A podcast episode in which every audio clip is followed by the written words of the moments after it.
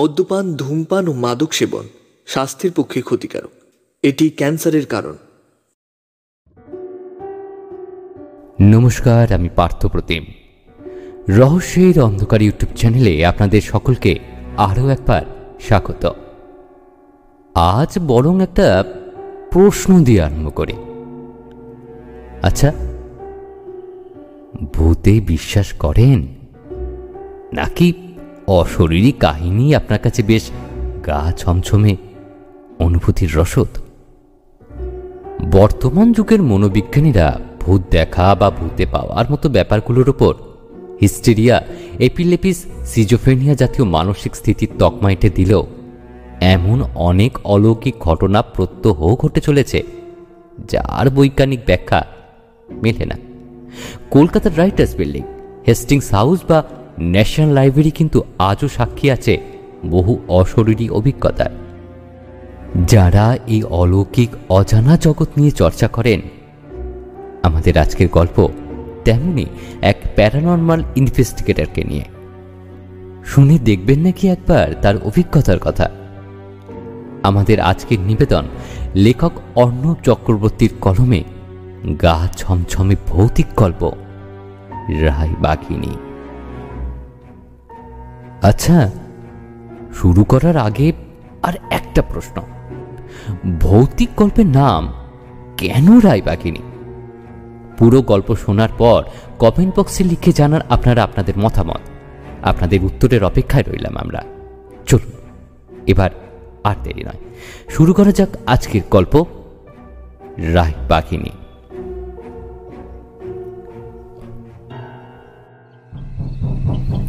দরজায় আচমকা শব্দ হওয়ায় ঘুম ভেঙে গেল সুমনের।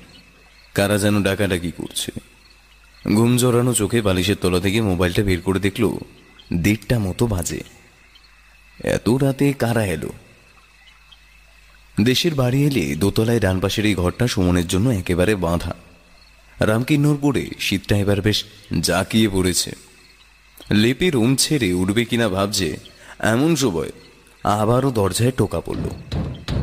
সুমন তড়িঘড়ি করে উঠে ঘরের আলোটা জ্বালালো। দরজা খুলে দেখে বড় বৌদি, কমললতা আর ছোড়দা কুন্তল দাঁড়িয়ে। দুজনকে খানিক উদ্ভ্রান্ত দেখাচ্ছে।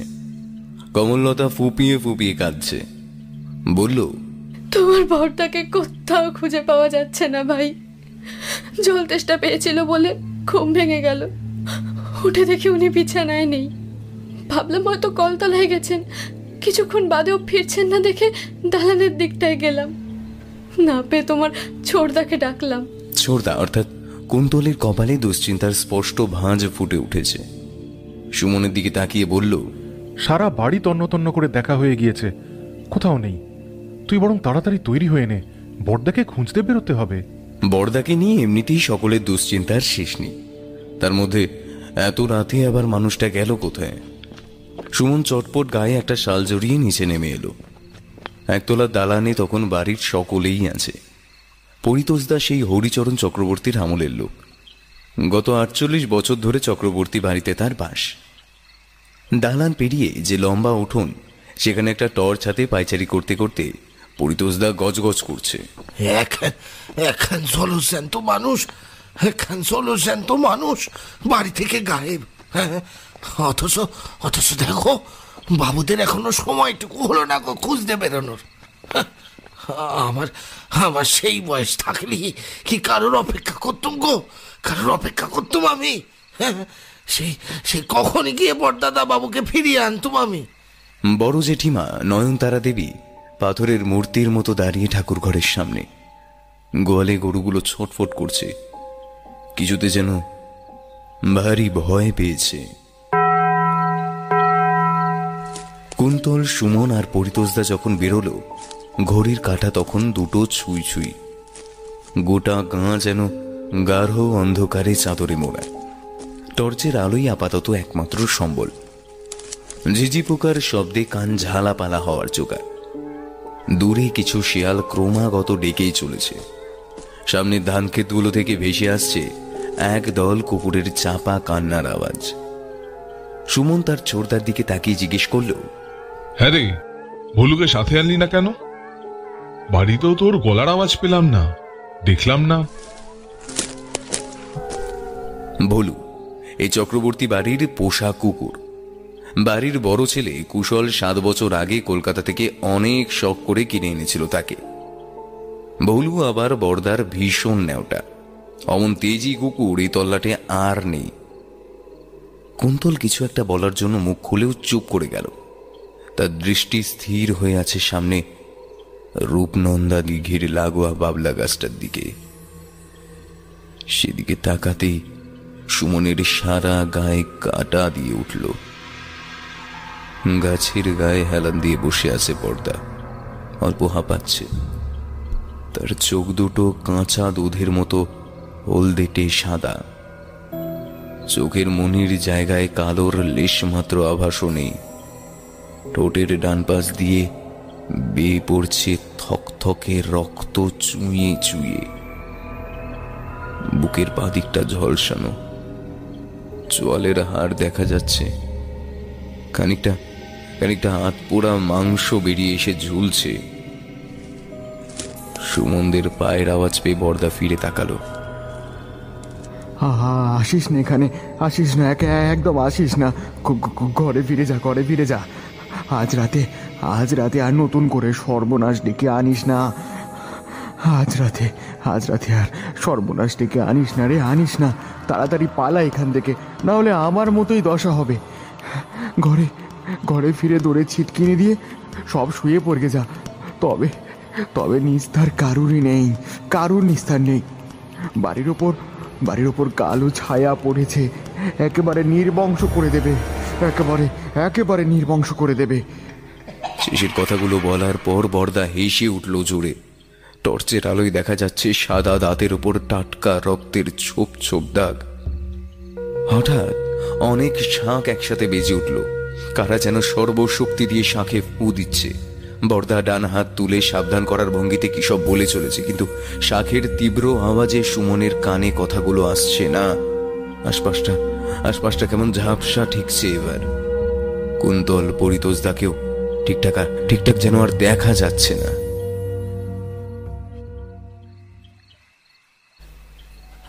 চোখ খুলে গেল সুমনের। ডিসেম্বরের ঠান্ডাতেও সারা শরীর ঘামে ভিজে, ভয়ে গলা শুকিয়ে কাট খানিকটা সময় লাগল ধাতস্থ হতে। সুমন বুঝতে পারল একটা স্বপ্ন দেখছিল। শাকের আওয়াজ আসছে নিচ থেকে। মোবাইলে দেখল সাড়ে পাঁচটা মতো বাজে। অর্থাৎ সন্ধে হয়ে গেছে। বড় বৌদি এখন ঠাকুর ঘরে। লেপটা সরিয়ে উঠে বসতে যাবে এমন সময় দরজায় টোকা।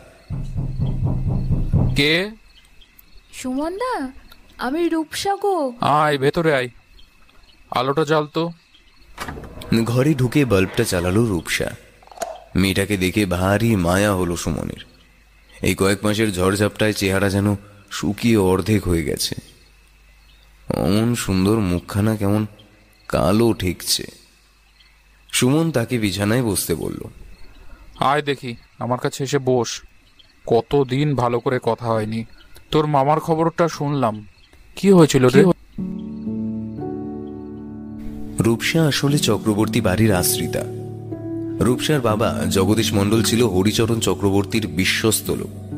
খেতে খাটা, গরুদের খাওয়ানো, বাগান পরিষ্কার করা, সারাক্ষণ কিছু না কিছু নিয়ে ব্যস্ত। দুর্ঘটনাটা ঘটল সেবার বর্ষায়। বাগানে একদিন কাজ করার সময় জগদীশকে সাপে কামড়ালো। তড়িঘড়ি সদর হাসপাতালে নিয়ে যাওয়া হলেও প্রাণে বাঁচানো গেল না। জগদীশের মেয়ে বউকে হরিচরণ নিয়ে এসে তুললেন চক্রবর্তী বাড়িতে। বছর না ঘুরতে ঘুরতেই রূপসার মা সীতা চোখ বুঝল মেয়েটার বয়স তখন মোটে সাত। আত্মীয় বলতে শুধু জনার্দনপুরে গায়ে এক মামা। কালে ভদ্রে মামা বাড়ি যায় রূপসা। তবে অতি বড় নিন্দুকেও মানবে, চক্রবর্তী বাড়িতে কোনোদিন অনাদর হয়নি মেয়ের। হরিচরণের স্ত্রী নয়নতারা দেবী বুকে আগলে মানুষ করেছেন তাকে। দেখতে দেখতে তেরোটা বছর কেটে গেল। বৈশাখে রূপসা পা দিয়েছে কুড়িতে। কি গল্প হচ্ছে শুনি? চায়ের কাপ হাতে ঘরে ঢুকতে ঢুকতে জিজ্ঞেস করল কমললতা। চায়ের কাপ দেখে রূপসা সামান্য অভিমানের সুরে বলল এমা তুমি কেন চা করতে গেলে গো বৌদিমণি? আমায় একবার বললেই তো পারতে। কাপটা খাটে রেখে একটা সিগারেট ধরিয়ে সুমন জিজ্ঞেস করল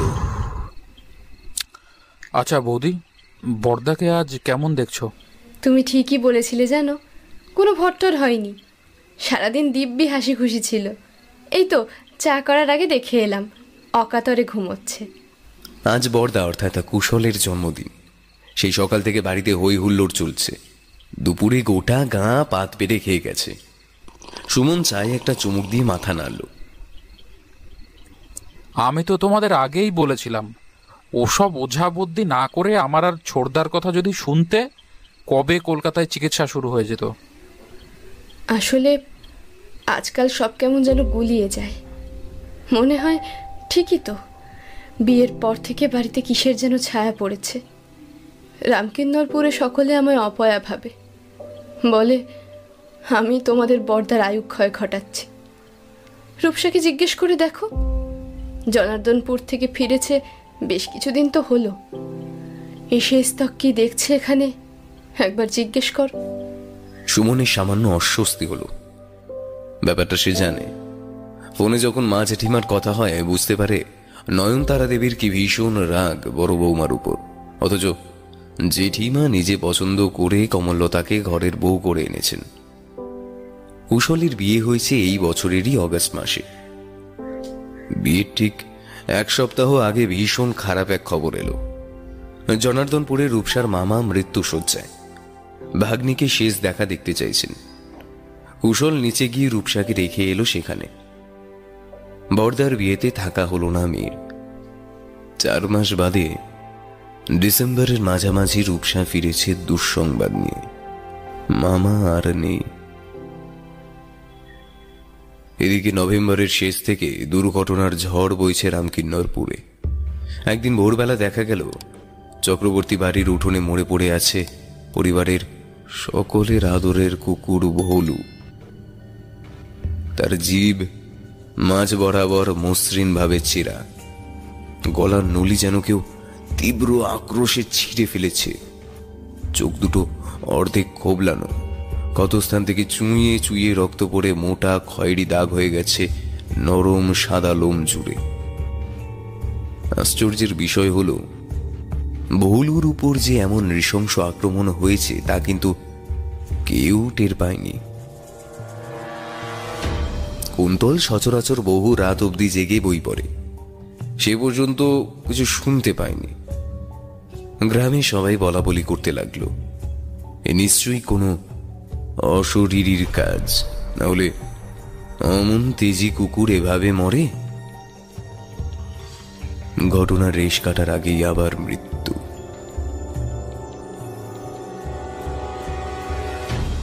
দোসরা ডিসেম্বর, ভোরে রূপনন্দা দিঘিতে ভেসে উঠল বিনয় আর রঞ্জনের মৃতদেহ। দুজনেই গায়েরই ছেলে।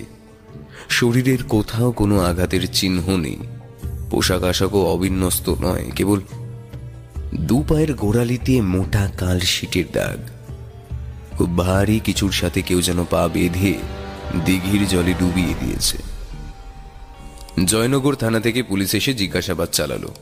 থানার বড়বাবু সব দেখে শুনে রায় দিয়েছেন এই পরিষ্কার অ্যাক্সিডেন্ট কেস গ্রামের লোক অবশ্য তা মানতে নারাজ। বিনয় আর রঞ্জন আশেপাশের পাঁচ দশটা গায়ে পরিচিত মুখ। শান্ত, সাবধানী মানুষ বলেই সবাই জানে। কামুঘা দুজন অত রাতে রূপনন্দা দিঘিতে যেতে যাবে কেন? সকলের মনেই তখন ভয় বাসা বাঁধতে শুরু করেছে। প্রথমে বলু তারপর বিনয়, রঞ্জন, এবার এবার কার পালা? রামকিন্নরপুরের শেষ প্রান্তে একখানা শ্মশান আছে। আশপাশের গ্রাম থেকে অনেকেই এখানে মরা পড়াতে আসে। শ্মশানের পশ্চিমে ছোট্ট একটা মাটির ঘর। গত চার বছর ধরে সেখানে এক সাধু বাবা বাস করেন। লোকে ডাকে, মৌনি বাবা বলে। কেউ কোনোদিন তাকে কথা বলতে শুনিনি। গ্রামের সাদা সিদে মানুষগুলো তাদের দুঃখ, দুর্দশার কথা সাধু বাবাকে জানালে বাবা কখনো সখনো সিঁদুর মাখানো বেল পাতা দেন। তাতে নাকি কাজ হয়। বিনয় আর রঞ্জনের এমন অপঘাতে মৃত্যু দেখার পর গায়ের অনেকেই হত্যি দিয়ে কিছুদিন পড়ে রইল বাবার ঘরে। যদি কোনো আশীর্বাদী বেলপাতা দেন বাবা। মৌনি বাবা সব শুনলেন। সাদা দাড়িতে ঢাকা মুখ দেখে মনে হলো যেন আরও বড় কোনো বিপদের আঁচ পাচ্ছেন। তবে এবারে আর সিঁদুর ল্যাপা বেলপাতা কাউকেই দিলেন না। এদিকে বিনয় আর রঞ্জন ছিল কুশলের প্রাণের বন্ধু। দুজনের এমন বেঘরে প্রাণ যাওয়ার ব্যাপারটা গভীর ছাপ ফেলল তার মনে। আজকাল সারাক্ষণ কিসব যেন বীর করে, চোখে মুখে তীব্র আতঙ্কের ছায়া। মাঝে মাঝে নয়নতারা দেবীকে দেখে রূপসাকে দেখে আবার কখনো কমললতাকে দেখে চিৎকার করে। বলি বলি বলি এই ডাইনি হ্যাঁ? হ্যাঁ? আমায় আমায় আর কত জ্বালাবি? এমন এমন ভাবে পিছু নিয়েছিস কেন আমার? হ্যাঁ? বন্ধু দুটোকে তো গিলে খেলি। এবার এবার আমাকেও না মেরে শান্তি পাবি না না? হ্যাঁ? হ্যাঁ? কুশল চাকরি বাকরি করে না। এত বিঘে ধান জমি সবজি চাষ বড় বড় দুটো পুকুরে মাছ চাষ ফলের বাগান সবকিছু এক প্রকার, একই হাতে সামলাচ্ছে বাবার মৃত্যুর পর থেকে। কদিন হলো হামেশাই কুন্তলকে হেকে বলে, এবার এবার একটু বিষয় আশয়তে মন দে বাপ। আমি আমি আর কতদিন আছি বল? আর আর একটা কাজ কর দেখি, সুমনকে এখানে ডেকে নে। মরতে যখন হবেই, বাপ ঠাকুরদার ভিটেতে এসে মরাই ভালো। সুমনের জন্ম এই রামকিন্নরপুর গ্রামে। হরিচরণ চক্রবর্তীর তিন ভাই। সুমনের বাবা বরদাচরণ, সবার ছোট। মেজজন অভয়চরণ ছিলেন ভব ঘুরে গোছের যৌবনেই বিভাগী হন। হরিচরণ চক্রবর্তী গত হয়েছেন ন বছর আগে। তার দুই ছেলে, কুশল আর কুন্তল রামকিন্নরপুরেই থাকে। চাকরি সূত্রে বরদাচরণ যখন ছেলে বউকে নিয়ে কলকাতায় চলে এলেন, সুমনের বয়স তখন চার। তবে দেশের বাড়িতে সুমনের ঘন ঘন যাতায়াত আছে। সেই ছেলেবেলা থেকেই। আসলে দক্ষিণ কলকাতার ঢাকুরিয়াতে বড় হলেও গ্রামের শিকড়টা মনে বেশ গাঢ়। এদিকে কুশলের ব্যবহারে আচমকা পরিবর্তন দেখে চারিদিকে কানাঘুষো শুরু হলো এই কমললতা মেয়েটাই যত নষ্টের গোড়া। গায়ে ঢোকা স্তক কিছু না কিছু ঘটছে। ডাক্তার বুদ্ধি ওঝা সবাইকে ডাকা হলো কুশলের জন্য। লাভ হলো না। শেষমেশ কুন্তল বলল আহা মানুষটার ওপর এভাবে তুকতাক না করে আমার কথাটা শোনো। সুমন আর আমি আলোচনা করেই রেখেছি। কলকাতায় কোনো ভালো সাইক্রিয়াটিস্টের কাছে নিয়ে যাব। আর ঠিকঠাক চিকিৎসা হলে বর্দা নিশ্চয়ই সেরে উঠবে দেখো। কুন্তল আর সুমনের ভারী ভাগ। দুজনের বয়স কাছাকাছি। সুমনের তিরিশ আর কুন্তলের বত্রিশ। পেশায় দুজনেই স্কুল টিচার। কুন্তল অঙ্কের সুমন ইংরেজির। বর্দার জন্য কলকাতায় ডাক্তার অ্যাপয়েন্টমেন্টের ব্যবস্থা হলো। কুশলের জন্মদিন পঁচিশে ডিসেম্বর। ঠিক হলেও এবার বর্দার জন্মদিন পালন হবে। তাতে যদি মানুষটার মন খানিক ভালো হয়।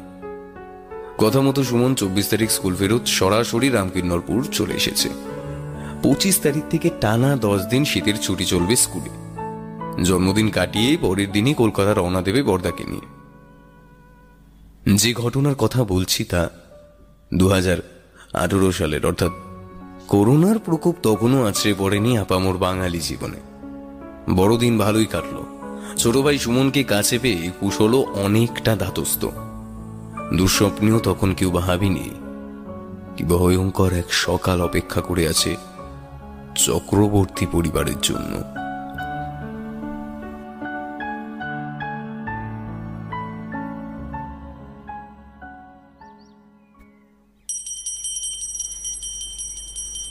তিথির বরাবরই অভ্যেস ভরে ওঠার রোজ এক ঘণ্টা মতো ঠাকুর ঘরে বীজ মন্ত্র জপ করে। ধ্যানে বসে, হাতে থাকে রুদ্রাক্ষের মালা। পাঁচ বছর আগে প্রদীপ রায় যখন বারুইপুরে এই বাড়িটা বানিয়েছিলেন মেয়ের কথা মতো বড় ঠাকুর ঘর রাখতে হয়েছিল। ছেলে মেয়েদের লেখাপড়া, স্কুল, কলেজ বন্ধু বান্ধব নিয়ে দুশ্চিন্তার শেষ থাকে না মা বাবার। তবে তিথিকে নিয়ে যে সমস্যায় প্রদীপবাবু মীনাক্ষী দেবী পড়েছিলেন তা সম্পূর্ণ অন্য ধারার। রায়বাড়ির দীক্ষাগুরু পরমানন্দ মহারাজ তিথিকে দেখে অনেক বছর আগেই বলেছিলেন, এই মেয়ে তোদের গত জন্মের পুণ্যের ফল। অনেক ভাগ্য করলে এমন মানুষকে কেউ সন্তান হিসেবে লাভ করে। তিথির কপালে তন্ত্র সাধনার যোগ স্পষ্ট। এই মেয়ে প্রথম প্রথম প্রচুর ভোগাবে তোদের। বিভাগীয় হতে চাইবে, তবে শেষমেশ পেরে উঠবে না। সাধন পথে অনেক দূর এগিয়েও স্বেচ্ছায় ফিরে আসবে একদিন। একজন মানুষের টানে, একজন মানুষের টানে, কিন্তু তন্ত্রপথ সে পুরোপুরি ছাড়বে না। সংসারে থেকেও নিজের গুপ্তবিদ্যার দ্বারা মানুষের হিত সাধন করবে। মানুষের সেবা করাই হবে এই মেয়ের পরম ধর্ম। গুরুজির কথা অক্ষরে অক্ষরে মিলেছে। মীনাক্ষী দেবী জানেন না, গুরুদেব যে মানুষের কথা সেদিন বলেছিলেন, সুমন সেই ছেলে কিনা। তবে মেয়ে কিছুটা হলেও পাল্টেছে। তিথি আজকাল টুকটাক ঘুরতে যায়।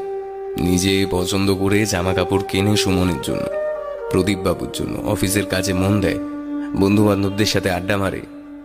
সুমন আসার পর থেকে মেয়ের মধ্যে ছোট ছোট পরিবর্তনগুলো দেখে ভালো লাগে ওনার। ছেলেটাও বেশ শান্ত গোছের। তিথির সাথে দিব্যি মানিয়েছে। সাধন পথ পুরোপুরি সত্যি ছাড়েনি তিথি। দুবছর হলো কিছু সাঙ্গপঙ্গ জুটি একটা গ্রুপ খুলেছে। নাম আদিশ। কোথাও কোনো পরিবার অলৌকিক কিছুর কবলে পড়লে ওদের ডাকে। তিথিরাও ছুটে যায়। কিশোর বাবার যন্ত্রপাতি কিনেছে। মীনাক্ষী দেবী অত বোঝেন না। তারও খুব একটা সাই নেই মেয়েদের সব কাজে। তবে তিথি যে সাতাশ বছর বয়সে এসে অবশেষে ঘরমুখ হয়েছে, এটা ভেবেই শান্তি পান। যে সব জায়গার খবর পেয়ে ছুটে যায়, বেশিরভাগই নাকি ভুয়ো, তবে কিছু ঘটনা যে দলের প্রত্যেকের মনে বেশ চাপ ফেলে, ওদের হাব ভাব দেখে বোঝেন। আদেশ গ্রুপের প্রত্যেকেই চাকরি করে। লোকজনকে বিপদের হাত থেকে বাঁচিয়ে টাকা করে নেয় না করুন তিথি বলে টাকা পয়সার লোভে কাজ করলে বিদ্যার গুণ একদিন কেটে যাবে। এই যে মানুষের উপকারে লাগতে পারি, এটাই তো গুরুদেবের পরম কৃপা। ছাব্বিশে ডিসেম্বর ভোরে যখন মোবাইলটা বেজে উঠল তখন প্রস্তুতি চলছে ঠাকুর ঘরে যাওয়ার সুমন ফোন করছে দেখি তিথি খানিকটা অবাক হলো। হ্যাঁ হ্যালো বলো এত সকালে ফোন করছ? বলছি বর্দা ঠিক আছেন তো? তিথির গলা পেয়ে সুমন কেঁদে বলল বর্দার নেই বর্দার নেই। কাল কাল সন্ধেবেলা বললাম না, খুব খারাপ একটা স্বপ্ন দেখেছি বর্দাকে নিয়ে। সেই সেই বাবলা গাছের নিচে বর্দা বসে আছে। ওই ওই স্বপ্নটাই খানিক সত্যি হয়ে গেল যেন। ভোর রাতে বৌদি খেয়াল করে বর্দা বিছানায় নেই। বাড়িতে কোথাও না পেয়ে আমি আর ছোটদা গ্রামে খুঁজতে বেরোলাম। পুলিশে খবর দিয়েছিলাম। পুলিশ সব পুলিশ বর্দার ডেড বডি পেয়েছে। ওই ওই রূপনন্দার জলেই। অত রাতে বর্দা দিঘির কাছে কেন যাবেন? আর তাছাড়া একটা মানুষ বাড়ি থেকে বেরিয়ে পড়ল তোমরা কেউ টেরটা পেলে না? সেটাই সেটাই তো ভাবছি। তো তুমি এখানে একবার আসতে পারো গো তোমার টিম নিয়ে। আমার আমার না মনে হচ্ছে বৌদি ঠিকই বলছিল, এখানে কিছু অলৌকিক হচ্ছে। তুমি তুমি এসে একবার দেখে যাবে, একবার দেখে যাও প্লিজ। যদি মনে হয় কিছু নেই, আজ রাতেই আমি তোমাদের কলকাতায় ফেরার ব্যবস্থা করে দেব। সুমন থেমে থেমে বলল কথাগুলো। ফুপিয়ে ফুপিয়ে কেঁদেই চলেছে। তিথি শান্ত করার সুরে বলল বাড়ির এত বড় বিপদে আমি যাব না, তা কখনো হয়? শান্ত হও, ওদের সবাইকে কিন্তু এখন তোমাকেই সামলাতে হবে।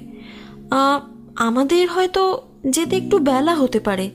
পৌঁছে তোমায় জানাব, কেমন? সুমনের ফোনটা রাখার পর খানিক্ষণ জোরে জোরে শ্বাস টেনে নিজেকে শান্ত করার চেষ্টা করল তিথি। তারপর ফোন করল তার গুরুজিকে। ভৈরব সিদ্ধ অঘরী বাবা, স্বামী পরমাত্মানন্দ মহারাজ বছরের এই সময়টা কাশিতে নিজের আশ্রমে কাটান। স্বামীজি সবেমাত্র ভোরে স্নান সেরে ফিরেছেন গঙ্গার ঘাট থেকে। ফোনে তিথির কাছে সবটা শুনলেন। হ্যাঁ বেটি, যা। ওদের তোকে দরকার। মানুষের ভালো কর। তোর বিদ্যা তাতে আলো পাবে। আমার আশীর্বাদ তো হামেশা তোর সাথেই আছে। ঠাকুর ঘর থেকে এক ঘণ্টা পর বেরিয়ে কল কনফারেন্সে ধরল তিথি দলের বাকি চারজনকে। অঙ্কিতা সেন, ত্রিদীপ ব্যানার্জি, দেবদত্ত হালদার, অমিয় গাঙ্গুলি। অফিস থেকে ছুটি নেওয়ার ব্যাপারে একটু সমস্যা হবে ত্রিদীপ আর তিথির। দুজনে যাদবপুরের এক বিজ্ঞাপনী সংস্থার সাথে যুক্ত। অঙ্কিতা একটা কলেজে পার্ট টাইমে পড়ায়। দেবদত্ত আর অমিয় প্রাইমারি স্কুলের টিচার। স্কুল কলেজগুলোই এখন শীতের ছুটি চলছে। তিথিরা আপাতত চার দিনের ছুটি নিল। বেশ অনেকগুলো ছুটি জমে আছে। ঠিক হলো, সকাল দশটার মধ্যে সবাই তিথির বাড়ি হাজির হবে। প্রদীপবাবুর গাড়িটা নিয়ে যাওয়া হচ্ছে। দলের সাথে কথা বলা হয়ে গেলে দিদি বেডরুমে ঢুকে কাঠের বড় আলমারিটা খুলে বসল। এই আলমারিতেই সযত্নে রাখা থাকে তার তন্ত্র সাধনারও ইনভেস্টিগেশনের জিনিস। যে কোনো ইনভেস্টিগেশনে যাওয়ার সময় তিথি একটা বড় কালো ব্যাগ কাছে রাখে।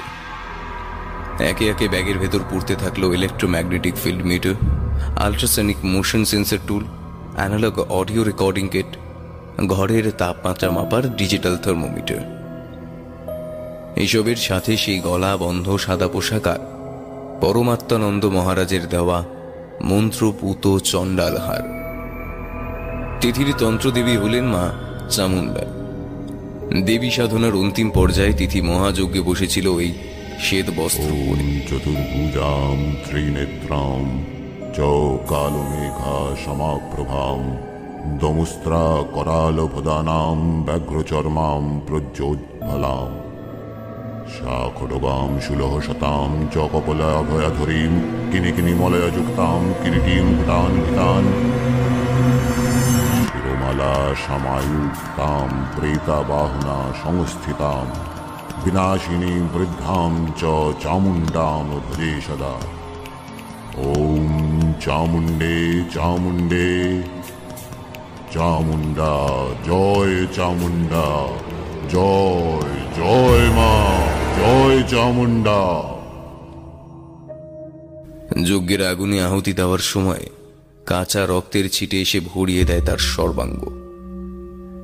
যজ্ঞ শেষে পরমাত্মানন্দ মহারাজ বলেছিলেন, মা প্রসন্ন হয়েছেন তিথির উপর। ওই রক্তের দাগ দেবীর আশীর্বাদ।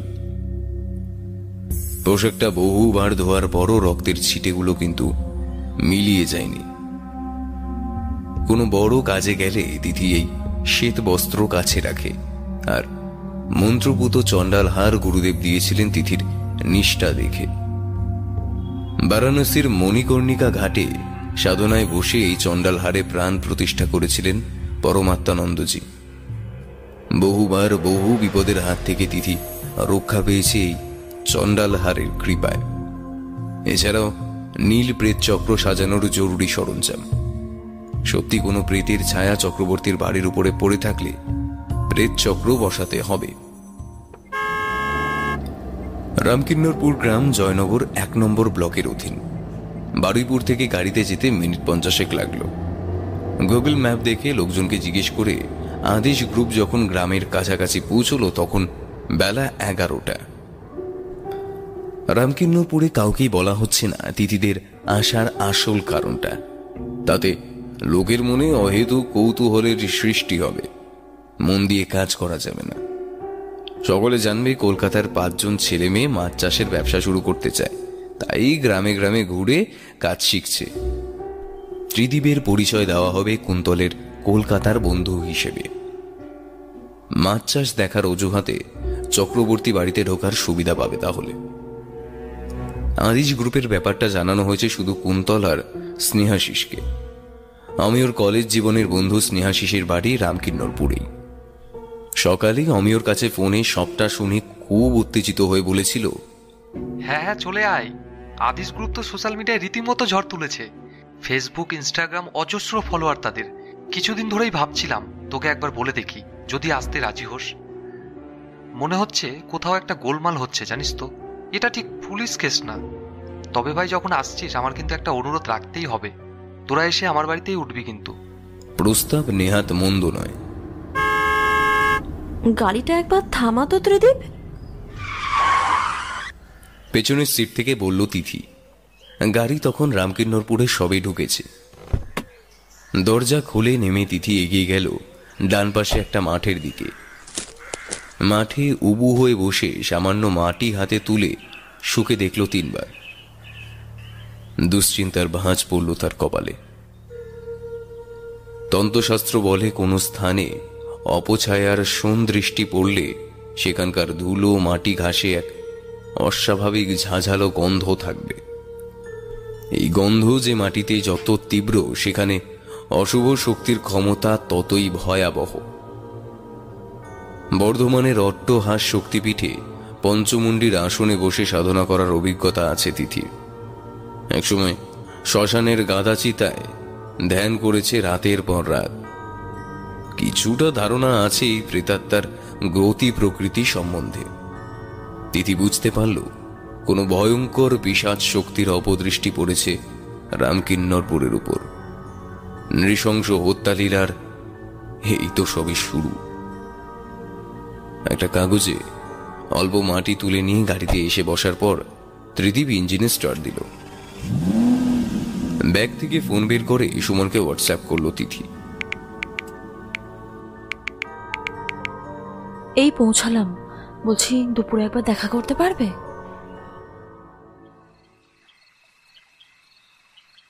এক মাসের মধ্যে তিন তিনটে মানুষ জলে ডুবে মারা গেল।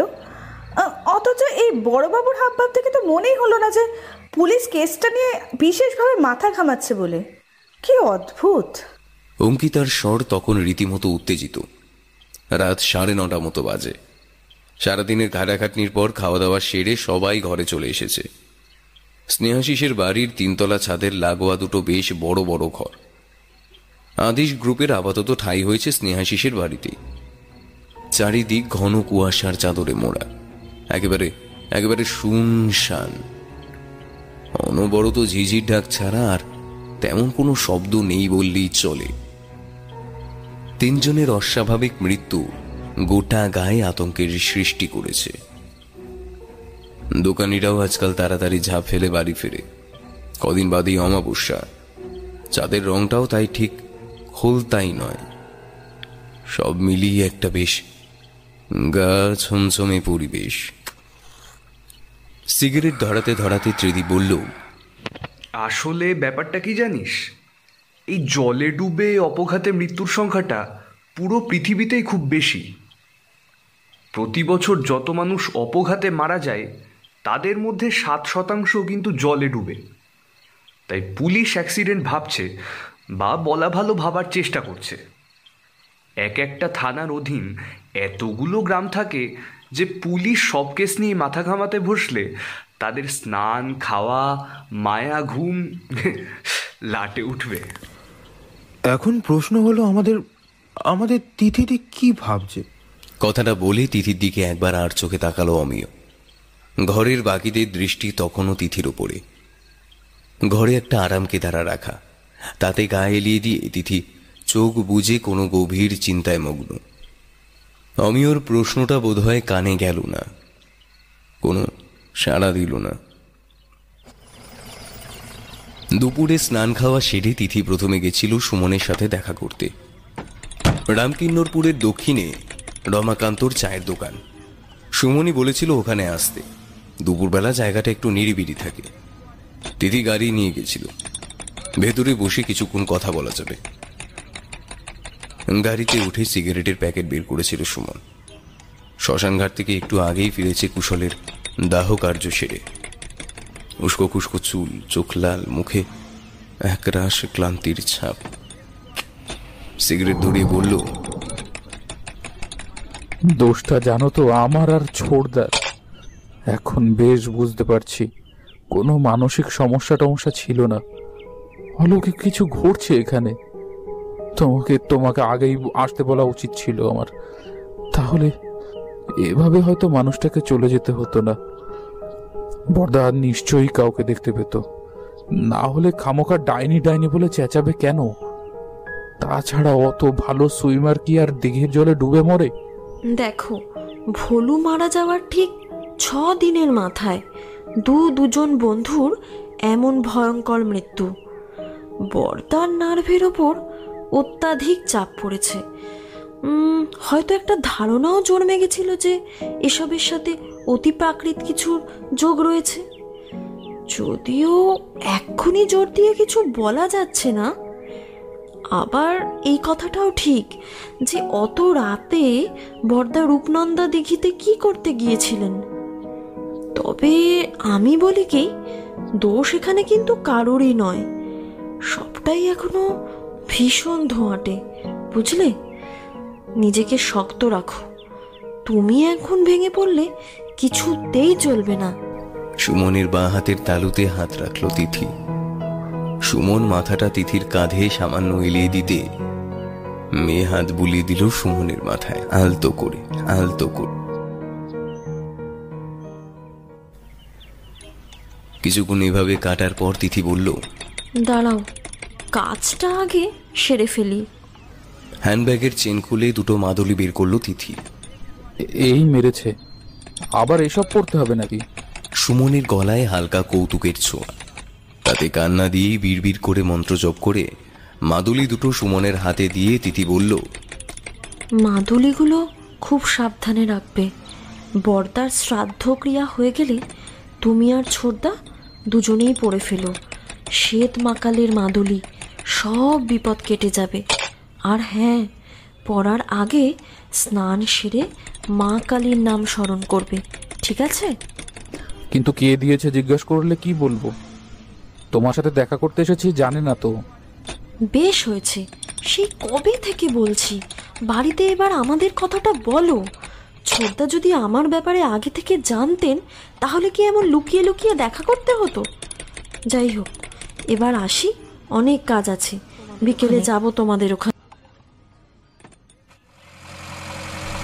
আদিশ গ্রুপ যখন চক্রবর্তী বাড়ি পৌঁছল জয়নগর থানার বড়বাবু তখন পরিতোষদাকে জেরা করতে ব্যস্ত।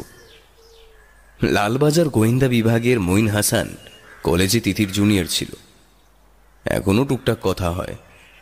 তিথি ওদের আসার ব্যাপারটা মঈনকে আগে থেকেই বলে রেখেছিল। বড়বাবু ফোনে ভিকটিমদের ছবি আছে। সেগুলো খুব খুঁটিয়ে খুঁটিয়ে তিথি যখন দেখছে, বড়বাবু বললেন, হুম, মঈন স্যারও কিন্তু এগুলো অ্যাক্সিডেন্ট বলেই ভাবছেন। তবে আপনাকে বেশ মানেন বুঝলাম। কোন রকম সাহায্য লাগলে অবশ্যই জানাবেন। কেসটা বরং আপনারাই দেখুন, ম্যাডাম। ভূতে সব কাজ করছে প্রমাণ হলে তো ব্যাস, লেটাই চুকে যাবে। শিশির কথাগুলো যে বিদ্রুপ করেই বলা, তা রাগ ঢাক করার চেষ্টা করলেন না বড়বাবু। তিথির অবশ্য তার কথা গায়ে মাখার সময় তখন নেই। বাড়িতে ঢুকেই বুঝতে পেরেছে, কিছু একটা গোলমাল আছে, তবে তবে ঠিক কি গোলমাল সেটাই ধরতে পারছে না। কোনো নেগেটিভ ঊর্জা বা এনার্জির ছাপ বেশ স্পষ্ট। ত্রিদীপ আর দেবদত্তর উপর দায়িত্ব পড়ল electromagnetic field meter ultrasonic motion sensor tool নিয়ে বাড়ির আশপাশটা ঘুরে দেখার। এছাড়াও সন্ধ্যাবেলা দুজনে একবার যাবে রূপনন্দা দিঘির ওখানে। অঙ্কিতার সাথে আছে কুন্তল। ডিজিটাল থার্মোমিটারে প্রতিটা ঘরের তাপমাত্রা মাপা চলছে। প্যারানর্মাল স্টাডিজের তত্ত্ব বলে কোথাও অপশক্তির অস্তিত্ব থাকলে সেখানকার তাপমাত্রা স্বাভাবিকের চেয়ে কম হবে। ডিজিটাল থার্মোমিটার জানান দিচ্ছে, এই বাড়ির তাপমাত্রা আর আশেপাশের অঞ্চলের চেয়ে বেশ খানিকটা কম। মোশন সেন্সারও আবছা কিছু মুভমেন্ট ধরা পড়ল।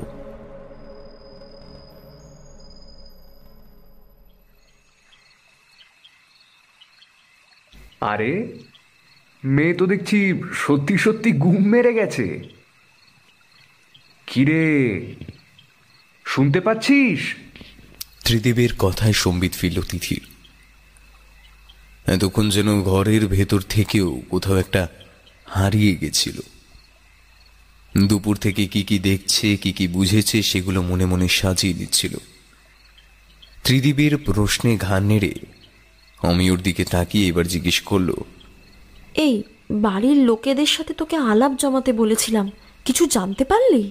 অঙ্কিতা মুচকি হেসে ফুট কাটলো। আলাপ বলে আলাপ।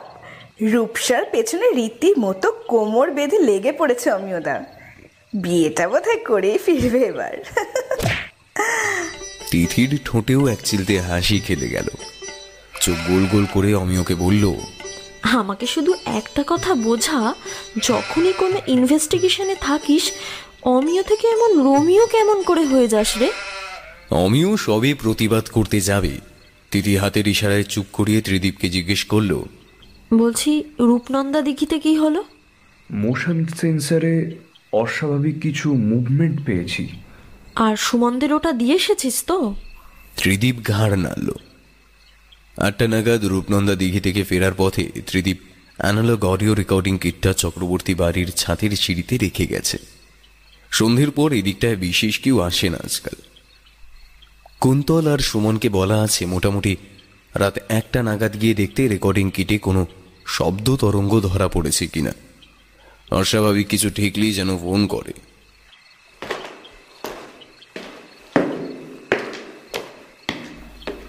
ছাদের সিঁড়ির কাছাকাছি এসে মোবাইলের টর্চ জ্বালালো কুন্তল। সামনের দৃশ্যটা হিম শীতল স্রোতের সৃষ্টি করল দুজনের শির দ্বারা জুড়ে। অডিও রেকর্ডিং কিট ভেঙে টুকরো টুকরো হয়ে পড়ে আছে। কেউ যেন কেউ যেন প্রবল আক্রোশে আছাড় মেরেছে যন্ত্রটা। কিন্তু এত ভারী যন্ত্র ভাঙা হলে কোনো আওয়াজ পাওয়া যাবে না। সুমন আর কুন্তল দ্রুত নেমে এলো দোতলায়। তিথিকে ব্যাপারটা এক্ষুনি জানানো দরকার। তবে দোতলার বারান্দায় এসে সুমন রাজা দেখল তা, তার ভয়াবহতা ভাষায় কতটা প্রকাশ করা যাবে সন্দেহ আছে। একটা কাক ঘাড় মটকানো অবস্থায় পড়ে আছে বারান্দার বাঁ পাশে ছোট্ট শরীরটা একেবারে দুমড়ে মুচড়ে গেছে। চোখের মনি দুটো মাঝ বরাবর ছেঁড়া। তীর তীর করে কাঁপছে এখনও। মেঝেতে চাপ চাপ রক্তের দাগ। চারিদিকে কাকের রক্ত ভেজা পালক ছড়ানো। পরিতোষদাকে ডেকে তিনজন মিলে পরিষ্কার করল বারান্দাটা। তিথিকে ফোনে সবটুকু জানানো হলো। সেই রাতে সুমন বা কুন্তল কেউই একা শুতে সাহস পেল না। তিথির কথা মেনে দুই ভাই একসাথে শুলো। কুশলের মৃত্যুর তিন দিনের মাথায় চক্রবর্তী বাড়িতে তার শ্রাদ্ধ শান্তি ক্রিয়া হিন্দু শাস্ত্র মতে অপঘাতে মৃত্যু ঘটলে তিন দিনের মাথায় শ্রাদ্ধ ক্রিয়া করতে হয়। সকাল থেকে অনেক ধকল গেছে। সন্ধ্যের দিকটায় সুমন আর কুন্তল ঘরে বসে আড্ডা দিচ্ছিল। সিগারেটের প্যাকেটটা আনতে উঠে কুন্তলের চোখে পড়ল আয়নায়। সুমন খেয়াল করল, কুন্তল আয়নার সামনে গিয়ে স্থির হয়ে দাঁড়িয়ে, কিছু যেন দেখছে। চোখের পাতা পর্যন্ত পড়ছে না। সুমন জিজ্ঞেস করল কিরে এই ছোটদা আয়নার সামনে অমন ভাবে দাঁড়িয়ে পড়লি কেন? কি দেখছিস? সিগারেটের প্যাকেটটা আন। সুমনের কথা কুন্তলের কানে ঢুকলো না। আয়নায় যে দৃশ্য কুন্তল দেখতে পাচ্ছে তাতে তার গলা শুকিয়ে কাঠ। এক অচেনা শতবা ভদ্র মহিলা ঘরের চৌকাঠের ঠিক বাইরেই দাঁড়িয়ে আছেন।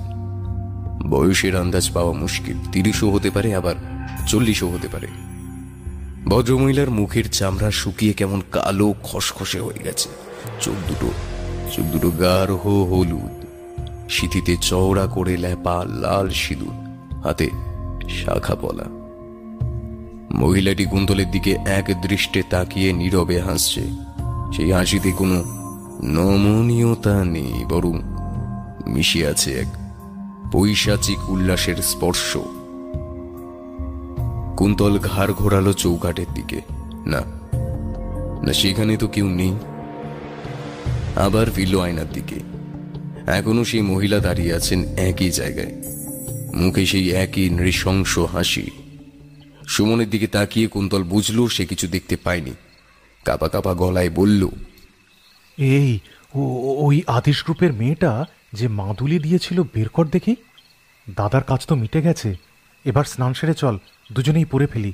সে না হয় পড়ব কিন্তু তুই আয়নার সামনে ওভাবে দাঁড়িয়ে কেন? কি হয়েছে? কিছু দেখতে দেখতে পেলি নাকি? সুমনকে পুরোটা বলতে গিয়েও থেমে গেল কুন্তল না? এক্ষুনি কিছু জানানোর দরকার নেই বরং বরং ওই আদেশ গ্রুপের ছেলে মেয়েগুলোকে ব্যাপারটা বলে রাখা ভালো। ওদিকে তিথি তখন গেছে মৌনি বাবার কাছে। বাবাজি ধুনি জ্বালিয়ে সবেমাত্র ধ্যানে বসেছেন। সামনে একখানা ছোট্ট প্রদীপ রাখা। দূর থেকে প্রণাম করে সামনে রাখা চটের আসন পেতে বসল তিথি। বাবাজি চোখ খুললেন না। ঘরটা বেশ ছিমছাম মোট চারটে চটের আসন। একটা মাটির কলসি, ধূপধুনো জড়ো করা একপাশে। ডান দিকে দেওয়ালে একখানা মাদুর গুটিয়ে রাখা। মাদুরের পাশে একটা কালো তরঙ্গ। বাবাজি যে উচ্চমার্গের সাধক তা তিথির অভিজ্ঞ চোখ বুঝতে পারল। প্রায় আধ ঘণ্টা বাদে অবশেষে বাবাজি চোখ খুললেন। সপ্রশ্ন দৃষ্টিতে চেয়ে রইলেন তিথির দিকে। বাবা রামকিন্নরপুরে এ কোন অপশক্তির ছায়া পড়েছে? আপনি থাকতে এতগুলো সরল মানুষের সর্বনাশ হয়ে যাবে। বাবাজি দীর্ঘশ্বাস ফেললেন। এমন কি ঘটলো গায়ে যে একেবারে দুর্যোগের বন্যা বয়ে যাচ্ছে? আমরা সাধারণ মানুষ, যা দেখতে পাই না, বুঝতে পারি না, আপনার মতো সাধকের কাছে তো সেই ঘটনা দিনের আলোর মতো স্পষ্ট। পথ দেখান বাবা, সাহায্য করুন। কি প্রকারে এই দুর্যোগের মোকাবিলা করা সম্ভব? বলুন বাবা, বলুন। মৌনি বাবা আবার চোখ বুঝলেন। অনেকক্ষণ সব চুপচাপ। তিথিকে চমকে দিয়ে বাবাজি হঠাৎ বলে উঠলেন নিয়তের লিখন খণ্ডানো কি অত সহজ রে? যে এসেছে তার আসার কারণ আগে খুঁজে বের কর। সে কি চাইছে, কেন চাইছে না জানলে সুরাহা মিলবে কি করে? আমার বিশ্বাস তুই পারবি। সেই ক্ষমতা তোর আছে। এবার আয় মা। এখানে থাকিস না বেশিক্ষণ। শ্মশানে রাজ্যে বড় ভয়ঙ্কর। সংকটকালে আমায় স্মরণ করবি, আমি ঠিক হাজির হব। যা, এখন চলে যা। হরি ওম তৎসৎ। হরি ওম তৎসৎ। হরি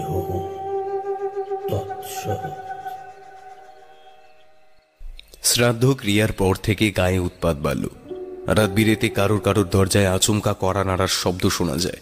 সন্ধ্যাবেলা রাস্তায় মাঝে মধ্যে শোনা যায় কোনো বাচ্চা মেয়ের কান্নার আওয়াজ। গ্রামের লোকজন ভয়ে কাটা হয়ে আছে। পথে কেউ একা বেরোয় না, একান্ত একান্ত উপায় না থাকলে। দল বেঁধে সবাই ঘোরাঘুরি করে। সেদিনের ঘটনাটা ত্রিদীপকে জানিয়েছে কুন্তল, তবে ওই সদমা মহিলার দেখা আর পায়নি। হয়তো শ্বেতমাকাল মাদুলির গুণী। গ্রামের অবস্থা বেগতিক বুঝে তিথিরা অফিসে ইমেল করে ছুটির মেয়াদ বাড়িয়ে নিল। ইংরেজির নতুন বছর শুরু হয়ে গেলেও কারণ মনেই উৎসবের ছোঁয়া নেই। তবে পুরো গ্রাম যখন এক অজানা আতঙ্কে প্রায় ঘরবন্দি, সকলের নজর এড়িয়ে রূপসা, অমিয়র সম্পর্ক ধীরে ধীরে দানা বাঁধতে শুরু করল। মেয়েটাকে ভারী পছন্দ, অমিয়র। রূপসা যেন চির দুঃখিনী। সেই কোন ছোটবেলায় বাপমা মরেছে, অন্যের ঘরে মানুষ।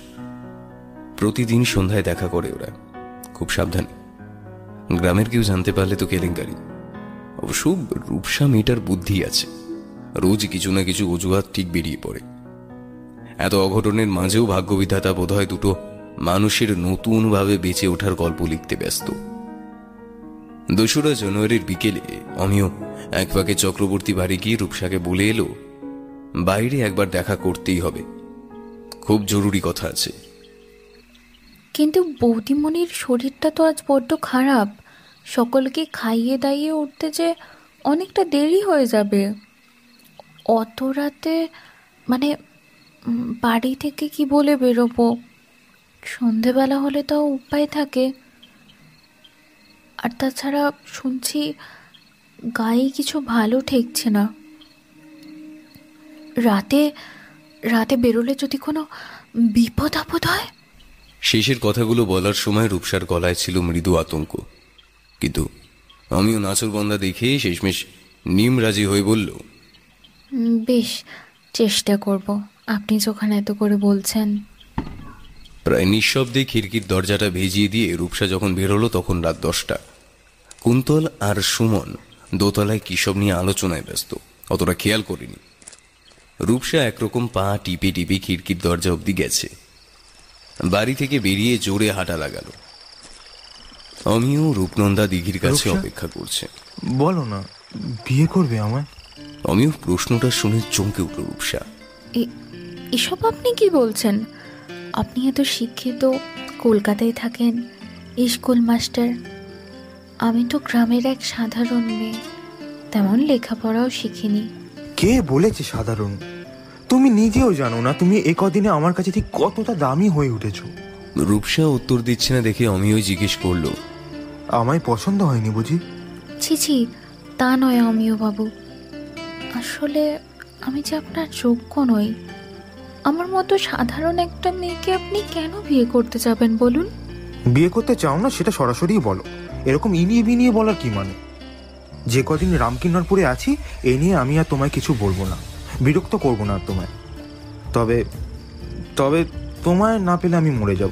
রূপসা আটকে উঠে অমিয়র মুখে হাত চাপা দিল। না বালাই ষাট অমন কথা কেউ মুখে আনে? পাগল একটা। বিয়ে করবে এই পাগলটাকে? রূপসা মুখ গুজল অমিয়র বুকে।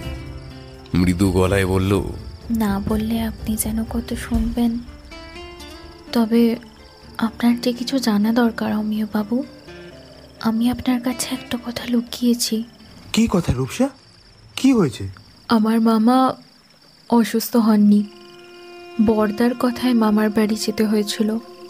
আসলে বর্দার বাচ্চা এসেছিল আমার পেটে কত স্বাদ ছিল। ওর হাতে শাখা সিঁদুর পরব। কিন্তু ততদিনে কমললতার সাথে বিয়ের কথা পাকা হয়ে গেছে। বর্দা চেয়েছিল মামার বাড়ি থেকে কলকাতা নিয়ে গিয়ে বাচ্চাটা নষ্ট করে দেবে। প্রথমে আমি রাজি হইনি, জানেন? কিন্তু মানুষটাকে যে বড্ড ভালোবাসতাম, শেষমেশ তাই যেতেই হলো। দাদাবাবুর সাথে ছিল বিনয়দা আর রঞ্জনদা। ঠিক হলো ওরা আমায় জনার্দনপুরে রেখে আসবে আর বর্দা চাপে কলকাতায় ডাক্তারের সাথে কথা বলতে। তখন বেশ রাত রঞ্জন দ্বারা একা পেয়ে আমার সর্বনাশ করে দিল। বিনয়দা আমার মুখ শক্ত করে বেঁধেছিল গামছা দিয়ে যাতে আমি চেঁচাতে না পারি। ঠোঁট মারি কেটে গেল। সারা শরীর ভেসে যাচ্ছিল রক্তে। বাচ্চাটাও বোধ হয় তখনই নষ্ট হয়ে গেল, জানেন? পরের দিকটায় তেমন আর জ্ঞানও ছিল না। শুধু বুঝলাম ওদের কাজ মিটে গেছে। আর কাজ মিটে যাওয়ার পর টেনে হিচড়ে কোথায় যেন নিয়ে চলেছে আমাকে, গায়ের বাইরে। গায়ের বাইরে সরলা দিঘির জলে সেই রাতে ডুবিয়ে মারল আমায়। এক সপ্তাহ আগে রূপসার আলিঙ্গন এবার ক্রমশ শক্ত হচ্ছে। একটা তীব্র ঝাঁঝালো পচা গন্ধ অমিও নাকে এসে ধাক্কা মারল। রূপসা, মুখ তুলে তাকালো। চোখের মনি গাঢ় হলুদ। শুকনো চামড়ার ফাঁক দিয়ে হাড় বেরিয়ে পড়েছে। শরীরটা শরীরটা কি ভীষণ স্যাঁতস্যাঁতে। খিল খিল করে হাসছে। আমি ওর চুলের মুঠি শক্ত করে চেপে ধরে এক অপার্থিব পৈশাচিক স্বরে বলল জানেন মরার আগে বিনয়দার কাছে জানতে পারলাম পর্দার কথাতেই নাকি সব হয়েছে।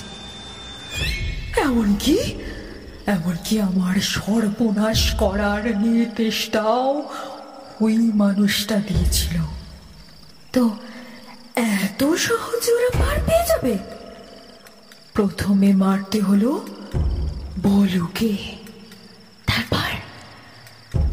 তারপরে কে কে তিনজনকেই তো বললাম এই রূপনন্দায়। চক্রবর্তী বাড়ি ছাড় খাড় করে দেব ছাড় খাড় কেউ বাঁচবে না কেউ না। এবার ছিল কুন্তল আর সুমনের পালা। কিন্তু মাঝখান থেকে ঢুকে আজ নিজের দোষে মরবি তুই। আটুনি আরও জোরালো হয়ে উঠল। রূপসার হাতের আঙুলগুলো এখন লোহার মতো শক্ত। অমিয়র শ্বাসনালী যেন পিষে ধরছে। দম নিতে পারছে না অমিয়। মরিয়া চেষ্টা চালাচ্ছে জ্ঞান না হারানোর। আস্তে আস্তে চোখের সামনে সব কিছু ঝাপসা হয়ে গেল। হাত, পা ক্রমে শিথিল হয়ে এলো। কালী কালী মহাকালী কালীকে পাপহারিণী ধর্মাত্ম মক্ষদে দেবী নারায়ণী নমস্তুতে এক বজ্র গম্ভীর কণ্ঠস্বর ভেসে এলো দিঘির দক্ষিণ প্রান্ত থেকে। তিথি, এক দৃষ্টে চেয়ে আছে এদিকে। দু চোখ দিয়ে যেন আগুন ঠিকরে বেরোচ্ছে।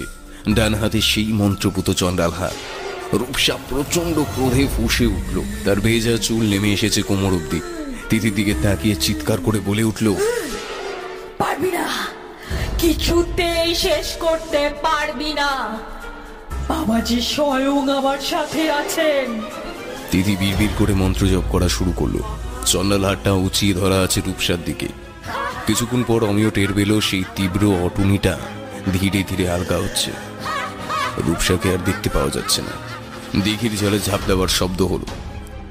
চারিদিক কেঁপে উঠল রূপসার পৈশাচিক অট্ট হাসিতে। তিথি দেখল, দূরে দিঘির উত্তর দিক থেকে এগিয়ে আসছে এক দীর্ঘকায় ছায়া মূর্তি আরও একটু কাছে আসতে বোঝা গেল, মৌনি বাবা। মুখে সেই শান্ত সৌম্য ভাবের বদলে এখন খেলা করছে প্রতিহিংসার হাসি। তিথির চোখে চোখ রাখলেন বাবাজি।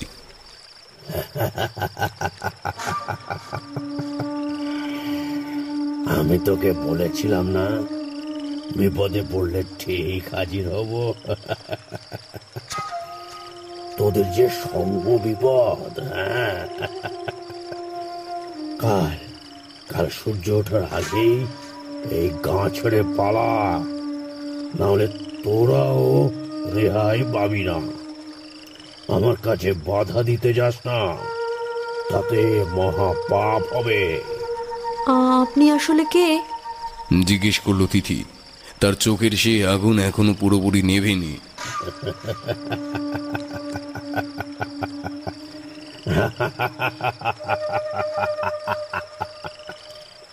আমি আমি আমি অভয়চরণ চক্রবর্তী। তোদের ওই চক্রবর্তী বাড়ির মেজ ছেলে। চল্লিশ বছর আগে রামকিন্নরপুর ছেড়েছিলাম, লজ্জায় আমার দোষ কি ছিল জানিস? জানিস, আমার দোষ কি ছিল? দূরে ঘরের মেয়ে সীতাকে ভালোবেসেছিলাম। তাকে বিয়ে করতে চাই শুনে পর্দা পায়ের জুতো খুলে মেরেছিল। সারেসি সভায় দাঁড়িয়ে গ্রামের সকলের সামনে শুধু তাই নয় শুধু তাই নয় সীতার সাথে জগদীশের বিয়ে দিয়েছিল আমার আমার এই চোখের সামনে। হ্যাঁ, সেদিন কিন্তু কিচ্ছু করতে পারিনি। মুখ বুঝে সব মেনে নিয়ে গাঁ ছেড়ে চলে গিয়েছিলাম। গাঁ ছেড়ে চলে গিয়েছিলাম। তাই বুঝি প্রতিশোধ নিতে ফিরে এসেছেন? না না একদম না। চার বছর আগে রামকিন্নরপুর এসে জানতে পারি সীতা সীতা আর নেই। তার তার একমাত্র মেয়ে রূপসা নাকি আমাদের বাড়িতেই মানুষ। মেয়েটা ঘন ঘন আসতো আমার কাছে। মন প্রাণ দিয়ে সেবা করতো আমার। ও তো সীতারই মেয়ে। কি ভীষণ মায়া জন্মে গেল ওর উপর। কুশলের কুকীর্তি শুনলাম। মেয়েটাকে মেয়েটাকে জনার্দনপুর যেতেন মেয়েটাকে মেয়েটাকে জনার্দনপুর যেতে নিষেধও করেছিলাম। কিন্তু কিন্তু নিয়তি কেন বাধ্যতে সেদিন সেদিন সন্ধ্যা থেকেই মন কু ডাকছিল ওই ওই তিনজনের কেউই যে সুবিধের নয়, তা বেশ বোঝা হয়ে গেছে। রাতে বেরোলাম খুঁজতে, যদি ওর যাওয়াটা আটকাতে পারি।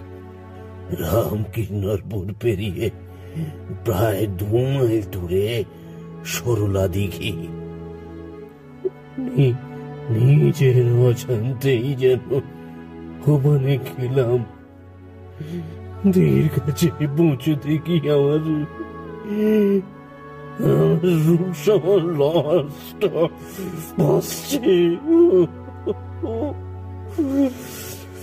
বুঝতে পারলাম বুঝতে পারলাম, শয়তানগুলো। ওকে মেরে ফেলেছে তখনই তখনই ঠিক করলাম এই পাপের মাসুল গুনতে হবে ওই কুশলদের তাই আপনি রূপসার প্রেতাত্মাকে জাগিয়ে তুললেন? প্রশ্ন করল অমিয় হ্যাঁ, একদম। ঠিক বলেছিস। রূপসার দেবতা নিয়ে এলাম শ্মশানে। টানা নব্বই দিনের কঠিন সব সাধনার বসে জাগালাম তার প্রেম শক্তি। রূপসা হয়ে উঠল ভয়ঙ্কর জলপিসাজ চক্রবর্তী বাড়ির মানুষগুলো স্বার্থপর লোভী হ্যাঁ ওই বংশ আমি নির্বংশ করে ছাড়ব। আহ, নির্বংশ করে ছাড়ব। তিথির চোয়াল শক্ত হলো। কিন্তু দোষীরা তো শাস্তি পেয়ে গেছে। গ্রামের এই নিরীহ মানুষগুলোর প্রাণ নিয়ে খেলছেন কেন? দয়া করে এবারে রূপসার আত্মাকে মুক্তি দিন। কেন খেলছি?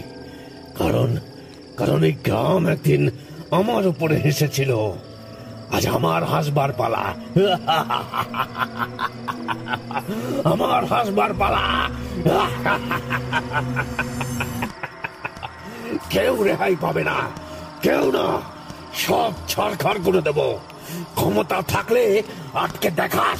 বাবাজির চোখে মুখে তীব্র নৃশংসতার ছাপ।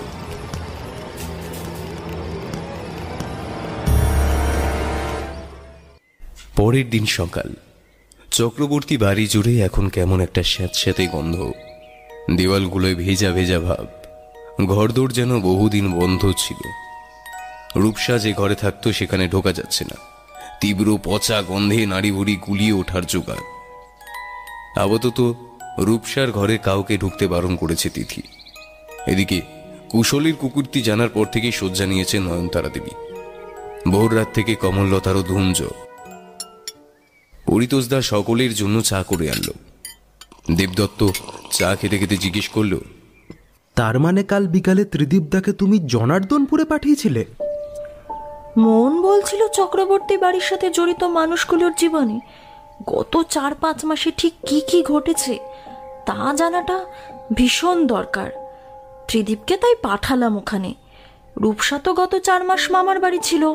ওর মামা যে বেঁচে আছেন এবং রূপসা যে জনার্দনপুর যায়নি, এটা হিসেবেই ছিল না।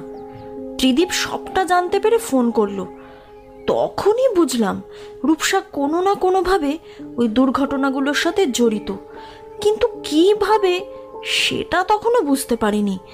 এদিকে আমাদের রোমিও মহাশয় ততক্ষণে দেখা করতে চলে গেছেন এবং ফোনটাও ঘরে ফেলে গেছেন। আমি আর দেরি করতে চাইনি। ভেবেছিলাম রূপসা তাহলে গত চার মাস কোথায় ছিল, এক্ষুনি জানতে হবে। গিয়ে দেখি এই কাণ্ড। ত্রিদীপ খবরটা দিতে আর একটু যদি দেরি করত তাহলে যে কি হতো সেটাই ভাবছি। শেষের কথাগুলো বলার সময় তিথি সামান্য শিউরে উঠল। আচ্ছা তিথিদি এই এই জল পিসাচ আসলে কি? প্রশ্নটা করল অঙ্কিতা। অন্তঃসত্ত্বা থাকাকালীন যে মেয়েদের জলে ডুবিয়ে মারা হলো অথবা কাছের কোনো মানুষের অত্যাচারে যে মেয়েরা জলে ডুবে আত্মহত্যা করল, অনেক ক্ষেত্রে তারাই পৃথিবীতে ফিরে আসে, পুরো সময়সীমাটা পার করার জন্য। তন্ত্রশাস্ত্রে এদেরকে জলপিসাজ বলে। সচরাচর এরা থাকে নদী, পুকুর, দিঘি বা লেকে। পোল্যান্ডের স্লাবিক লোকগাথায় কিন্তু এই ধরনের পিসাচের উল্লেখ আছে। তাদেরকে ওই লোকগাথায় বলা হয়েছে রুসালকা। ঊনবিংশ শতাব্দীতে রুসালকার যে বর্ণনা আমরা পাই, তার সাথে হুবহু মিল আছে এই জলপিসাচের প্রথমে জলপিসাচরা মায়াবী রূপের ক্ষমতায় ছেলেদের প্রেমে উন্মাদ করে ফেলে। তারপর টেনে নিয়ে যায় কোনো জলাশয়ের কাছে। এরপরে লম্বা চুলের ঘেরে পা পেঁচিয়ে ধরে জলে ডুবিয়ে মারে। এখন বর্দা বা তার দুই বন্ধুকে জলপিসাজ ঠিক কীভাবে রূপনন্দা দিঘি অব্দি নিয়ে গেছিল, সেটা বলাটা মুশকিল। কিন্তু মৃতদের প্রত্যেকের পায়ের গোড়ালির কাছে ওই যে কালো গোল কালশিটের মতো দাগটা না ওটা দেখে আমার আগেই বোঝা উচিত ছিল এই জলপিসাচের ব্যাপারটা। হুম কিন্তু এখন একটা সমস্যা রয়েছে আর সেটা হলো জলাশয় যেহেতু এদের শক্তির মূল আধার তাই জলপিসাচের ক্ষমতা কিন্তু অসীম হয়। ঘাড় নাড়ল ত্রিদীপ হুম দু হাজার আঠেরোর অগাস্টে দ্য সানডে গার্জেন পত্রিকায় দেওয়া এক সাক্ষাৎকারে প্রখ্যাত প্যারানর্মাল ইনভেস্টিগেটর সুজান বোব বলেছেন, শরীরীদের মতোই অশরীরীদেরও জলের প্রতি স্বাভাবিক আকর্ষণ আছে। যে কোনো জলাশয় কিন্তু দারুণ এনার্জি কন্ডাক্টর জাপানের হিমেজি কাসেলের ভয়াবহ প্রেত, আমেরিকার টেক্সাসের লেডি অফ দ্য লেক বা আমাদের অসমের বাঘ। প্রতি ক্ষেত্রেই কিন্তু জলের কাছাকাছি এলে পিসাজ শক্তি বৃদ্ধি পায়। চায়ের কাপে শেষ চুমুকটা দিয়ে তিথি বলল অপঘাতে মৃত্যু ঘটলে এমনিতেও সহজে মুক্তি আসে না। তার উপর ভাব কি অমানবিক অন্যায় না হয়েছে রূপসার সাথে? তার জমে থাকা ক্ষোভ দুঃখই এখন পুরো মাত্রায় কাজে লাগাচ্ছেন ওই বাবাজি। প্রতিহিংসার আগুনে রূপসার আত্মা জ্বলছে। ওকে ব্যবহার করেই অভয়চরণ চল্লিশ বছর আগের সেই অপমানের হিসেব নিতে চাইছেন। আপাতত এই অশরীরই সম্পূর্ণ বাবাজির অধীনে। তিনি যা চাইবেন, রূপসা তাই করবে। আমার মনে হয় না ছোটদা সুমন বা গ্রামের অন্যান্য লোকদের ওপর রূপসার কোনো আক্রোশ আছে বলে। বাবাজির নির্দেশ অমান্য করার ক্ষমতাও তার নেই। এখন একমাত্র ভয়ঙ্কর হত্যালীলা চালিয়ে যাওয়াই তার একমাত্র অভিষ্ট। আমিও ভারী মুশড়ে পড়েছে। কাচুমাচু মুখে জিজ্ঞেস করল কিন্তু জলপিসাচের বাসস্থান তো কোন জলাশয়? তাহলে এই বাড়িতে এতদিন কীভাবে কাটালো? আর আমার কপালটা দেখো আজ অবধি কোনো মেয়ে হ্যাঁ বলেনি। এই প্রথম কেউ রাজি হয়েছিল বিয়ে করতে সে আবার পিসাচ ত্রিদীপ হেসে একটা সিগারেট ধরিয়ে বলল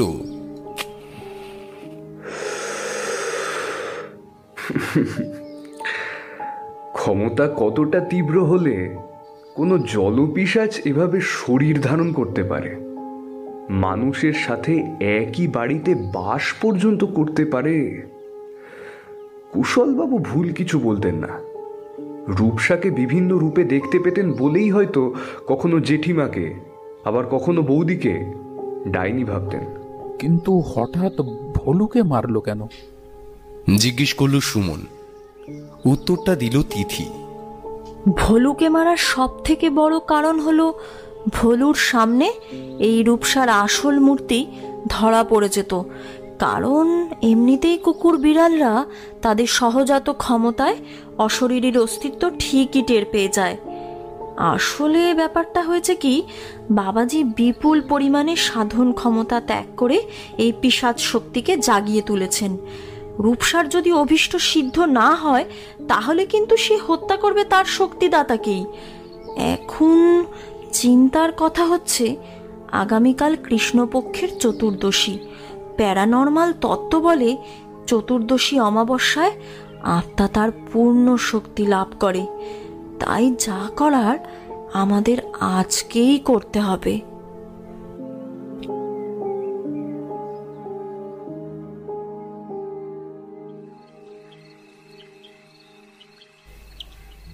রাত আটটা। পুরো গ্রাম নিস্তব্ধ। রাস্তাঘাট শুনছেন।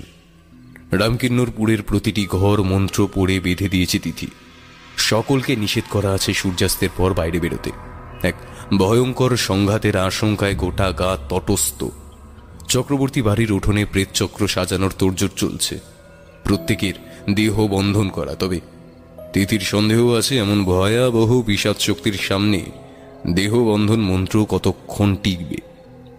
উঠোন বাদ দিয়ে গোটা বাড়ি ঘিরে ফেলা হয়েছে প্রবিষ্টম মন্ত্রের দ্বারা। এই প্রবিষ্টম গণ্ডি টানা থাকলে বাইরের কোনো শরীরই বা অশরীরই কেউই গণ্ডির ভেতরে প্রবেশ করতে পারে না। তিথির কাজে সাহায্য করছে ত্রিদীপ। আদিশ গ্রুপের বাকিদেরও গণ্ডির বাইরে আসা মানা। তিথিকে দেখে একটু ভয় ভয় লাগল সুমনের। এমন রূপ আগে দেখেনি। এয়ার কাঁপানো শীতেও পরনে শুধু সেই শ্বেত বস্ত্র মা চামুন্ডার কৃপায় বস্ত্রে লেগে থাকা রক্তের দাগ আজ আজ আরও বেশি লাল। এলো চুল কোমর ছাড়িয়েছে, হাতে মন্ত্রপুত চণ্ডাল হার। কপালে জলজল করছে চওড়া করে ল্যাপা লাল সিঁদুরের টিপ। চোখ দুটো যেন রক্ত চাপা। ত্রিদীপের পোশাক বলতে কেবল একটা লাল ধুতি। কপালে লাল চন্দনের তিলক কাটা। প্রেতচক্রের মাঝ বরাবর বসানো একখানি করটি বা মরার খুলি। লাল আবির দিয়ে কালী যন্ত্র আঁকা হয়েছে খুলির উপর। মোট সাত রঙের আবির দিয়ে তৈরি হয় এই বিশেষ প্রেতচক্র চক্রের পাশে রাখা চারকোনা তামার হোমকুণ্ডু। যজ্ঞের স্থান বৃত্তাকারে ঘেরা আছে মাটির প্রদীপ ও মোমবাতি দিয়ে। হোমকুণ্ডের পূর্ব দিকে তিথি একে একে সাজিয়ে রাখল black agate blood agate carnelian crystal stone নেক্রোম্যান্সির তত্ত্ব বলে এই সমস্ত স্টোন আত্মার সাথে যোগাযোগ স্থাপনে সাহায্য করে। ধীরে ধীরে হোমের অগ্নিশিখা বেড়ে উঠল, যেন আকাশ ভেদ করতে চায়। মহানিমের ফুল ঘিয়ে ডুবিয়ে আহুতি দিচ্ছে তিথি। ওম চতুর্ভুজাম ত্রিনেত্রাম চ কালো মেঘা সমাপ্রভাম। দমুস্ত্রা करालभदानां व्याघ्रचर्मां प्रज्योज्ज्वलाम् शाखटगां शुलहशतां च कपलाभयधरीं किनिकिनिमलययुक्तां किरीटीं मुकुटान्वितान् शिरोमाला समायुक्तां प्रेताबाहुना संस्थितां विनाशिनी वृद्धां च चामुण्डां भजे सदा ॐ चामुण्डे चामुण्डे চামুন্ডা জয় চামুন্ডা জয় জয় মা জয় চামুন্ডা ওম রক্ত চামুণ্ডে স্বাহা ওম রক্ত চামুন্ডে স্বাহা ওম রক্ত চামুন্ডে স্বাহা। একতলার দালানে দাঁড়িয়ে সবাই বিস্মিত চোখে দেখছে তিথি ত্রিদেবের গোক্রিয়া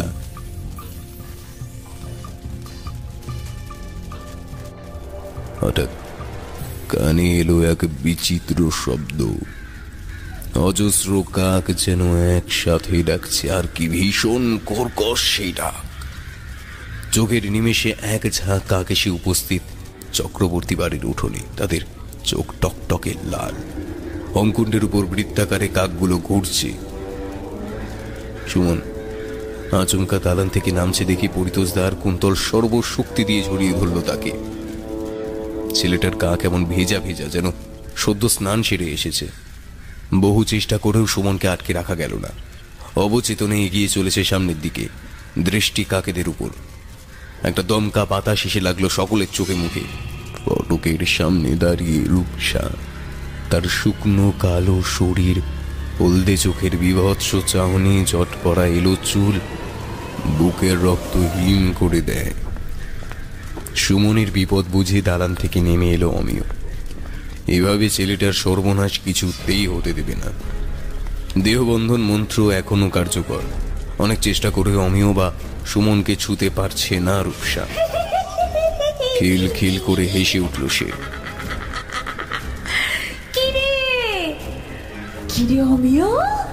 খুব তো বলেছিলিস, আমায় ছাড়া বাঁচবি না? তাহলে আজ এত মরতে ভয় কেন তোর? কেন? সমস্যা হলো তিথি বা ত্রিদীপ চাইলেও এখন যোগের আসন ছেড়ে উঠতে পারবে না। তাদের হোম পণ্ড হবে। রূপসা গোল গোল হয়ে ঘুরছে যজ্ঞের চারিপাশে। কিন্তু মোমবাতি প্রদীপের গণ্ডি ভেদ করতে পারছে না। কাকের দল চলে এসেছে রূপসার মাথার উপর তাদের কর্কশ ডাক ছড়িয়ে পড়ছে গোটা রাম কিন্নরপুরে রূপসার ঠোঁট কাঁপছে। কিছু বিড়বিড় করল। আচমকাই হোমকুণ্ডের বাড়ি থেকে জল বেরোতে থাকল। অনেক অশরীরী ঘটনার মুখোমুখি হলেও এমন অভিজ্ঞতা তিথির এই প্রথম। ত্রিদীপের ভুরু পুচকে গেছে। আহুতি দেওয়ার বেগ বাড়িয়ে দিল তিথি। মন্ত্রোচ্চারণ করছে উন্মুক্ত কণ্ঠে, কিন্তু হোমের আগুন ধীরে ধীরে নিভে এলো। আমিও আর সুমন নেতিয়ে পড়ল মাটিতে। দুজনেই যেন খুব ক্লান্ত। ত্রিদীপের মাথাটাও হঠাৎ ঝিমঝিম করছে। শরীরের সমস্ত শক্তি যেন কেউ শুষে নিচ্ছে। রূপসার মুখে ফুটে উঠল ঐশাচিকা হাসি। তোকে তো বলেইছিলাম, শেষ রক্ষা হবে না।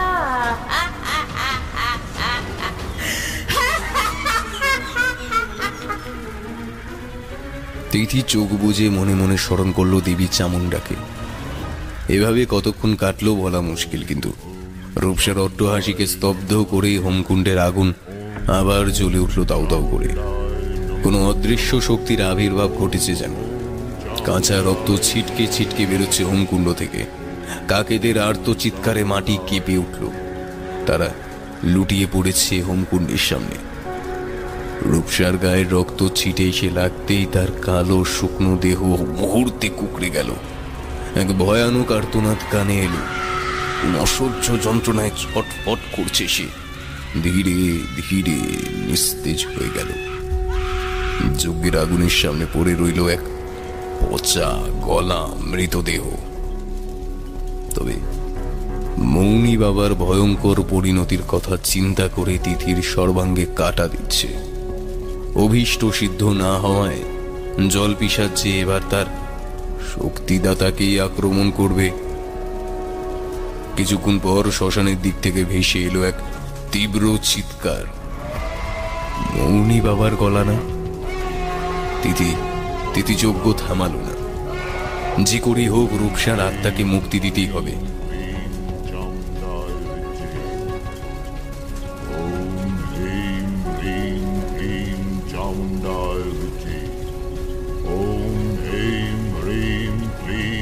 Amundae Viti.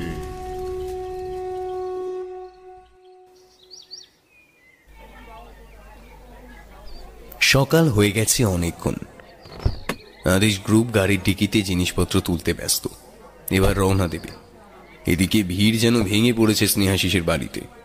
সকলেরই প্রবল আগ্রহ এই কম বয়সী অকুত ভয়ে ছেলেমেয়েগুলোকে দেখার। বিশেষ করে তিথিকে। গতকাল রাতেই সুমন চোরদাকে জানিয়েছে ওদের সম্পর্কের ব্যাপারে। তিথি এখন চক্রবর্তী বাড়িতে দোতলায় কুন্তলের ঘরে।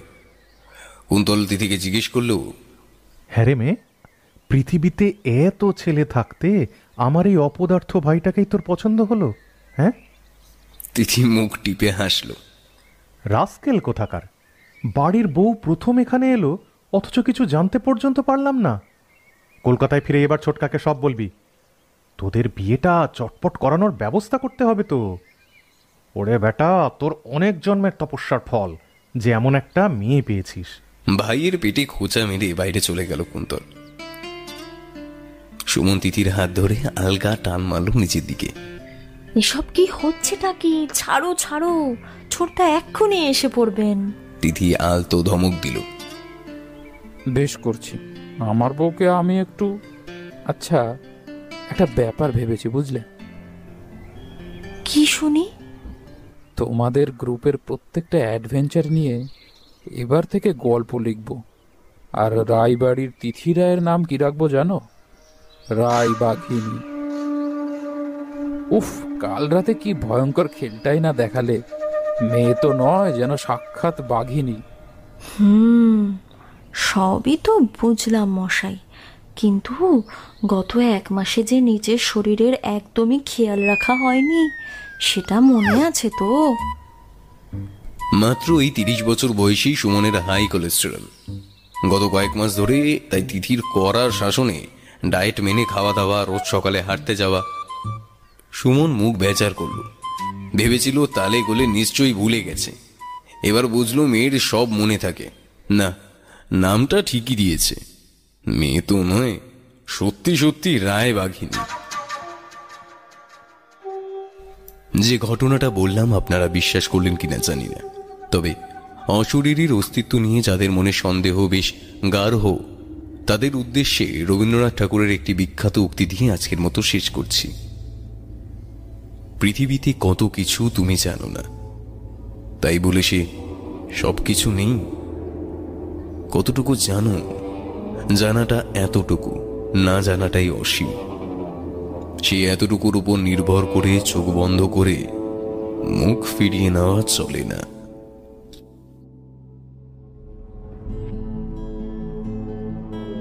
আপনারা এতক্ষণ শুনছিলেন লেখক অর্ণব চক্রবর্তীর কলমে, রায়বাঘিনী।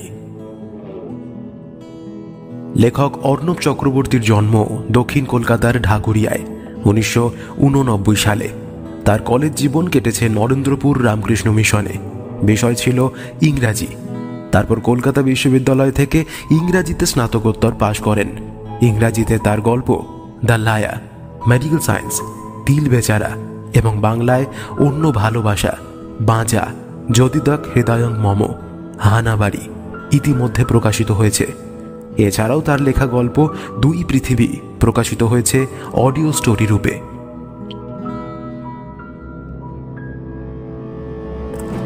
আজ গল্প পাঠে ছিল ব্রতদ্বীপ পার্থ, রাকিব, তমাল, শেষাদ্রি, শ্রমণ, দীপম, সায়ন্তন, পার্থপ্রতিম, ইন্দ্রজিৎ, প্রদীপ্ত, তমাল, অপূর্ব, দেব, অনন্যা বর্ণিশা মৌসুমী, বিদিশা এবং আমি, আসঞ্জন। শব্দ সংযোজন ব্যাকগ্রাউন্ড মিউজিক ও স্পেশাল এফেক্টসে সেট পোস্টা কৃষ্ণেন্দু। গল্পটি কেমন লাগল আমাদের জানাতে ভুলবেন না। লাইক করুন কমেন্ট করুন, আর খুব ভালো লাগলে ছড়িয়ে দিন সবার সাথে। তাহলে আজ আসি, আবার অন্য কোনো দিন, অন্য কোনো খানে, নতুন কোনো গল্প নিয়ে আবার ফিরে আসব। শুভরাত্রি।